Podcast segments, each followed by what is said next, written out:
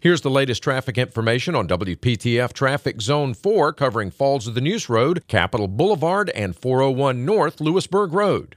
At 8 o'clock, Capitol Boulevard still looking heavily delayed from Falls of the Neuse to Durant Road. 401 Louisburg Road also off the pace from the Rolesville bypass to Perry Creek Road. For more details, tune to AM 680 WPTF. Tune to AM 680 WPTF, the traffic station with traffic reports every 10 minutes on the 8s, morning and afternoons. Zone by zone reports are an exclusive feature of WPTF Triangle Traffic.